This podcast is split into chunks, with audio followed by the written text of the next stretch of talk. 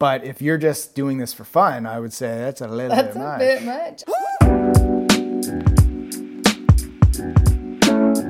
So I'm an athlete that does morning strength workouts every day, then two and a half hours of soccer. Is that too much? Wow, every day. Yeah, I mean that's quite a Two a bit. half hours of soccer. if you're in pro status, like where you're good enough and you know you're good enough in soccer that this is going to be your profession growing up, like you're going to go play for the uh, United States women's team or something, then do what you got to do. So if you're training to be a professional athlete, you're training for bodybuilding or a fitness competition to go up on stage versus just training for everyday fitness. You just want to feel healthier, you want more energy, you want to lose a few pounds, you want to gain a little bit of muscle. The amount of workouts that you're going to have to do and the amount of time that you spend in the gym is going to be different. So if the girl who asked this question told me that she wants to make the US female Olympic soccer team, then yes, this might work for her as long as she has the nutrition side of it on point so she can recover from all that training. But if she was saying she just wants to feel better, look better, and get more confidence,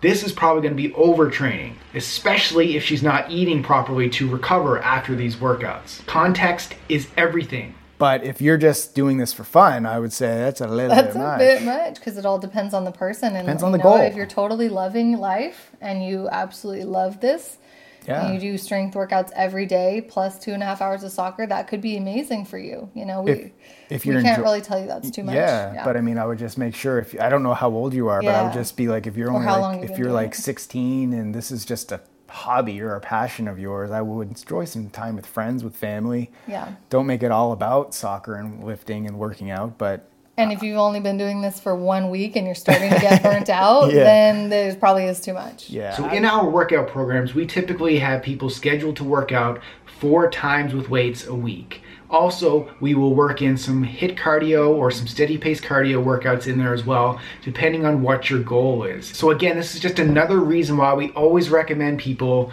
to get on a program.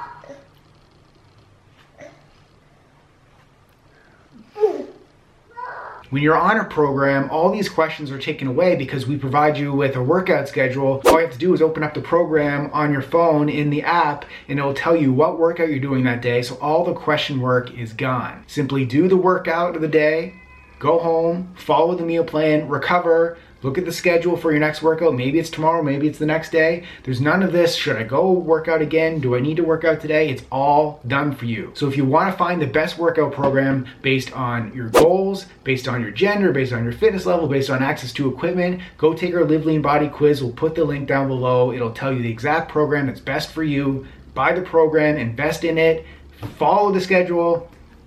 The results will come. So in the comment section below, tell me how many days per week do you work out? Guys, now if you want to learn more about what overtraining is, what it looks like, what it feels like, go over here and go watch that video. Click, watch, and execute.